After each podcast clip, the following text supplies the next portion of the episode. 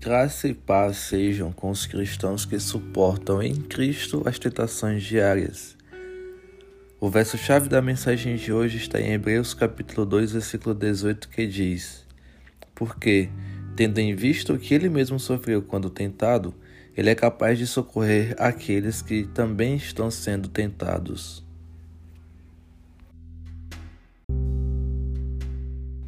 A tentação, infelizmente, é algo que faz parte da caminhada cristã.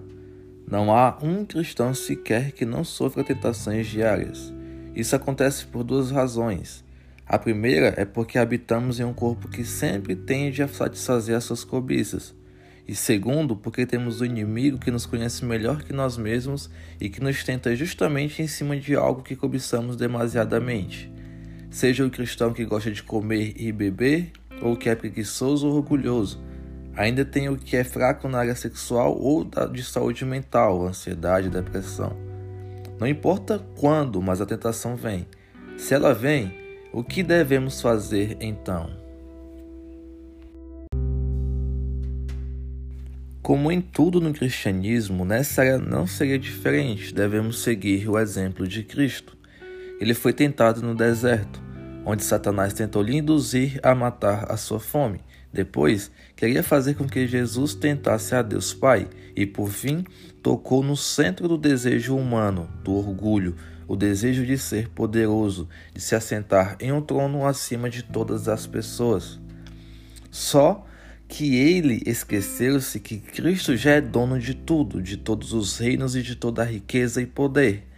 Apesar de não sermos como Cristo, devemos seguir o exemplo de Jesus, rebatendo com a palavra de Deus a tentação do inimigo.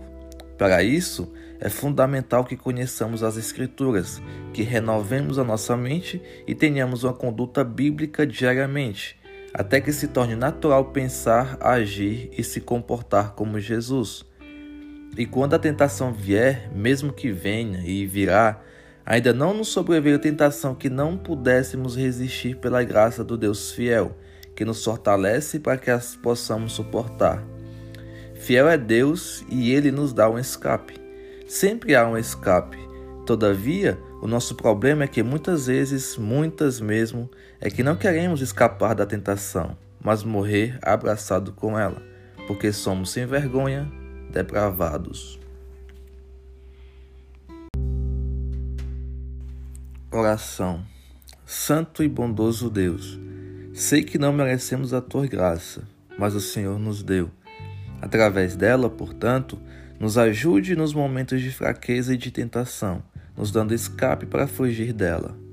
Entroniza a tua palavra na nossa alma, a fim de que sempre escolhamos a ti em detrimento do pecado. Em nome de Jesus. Amém.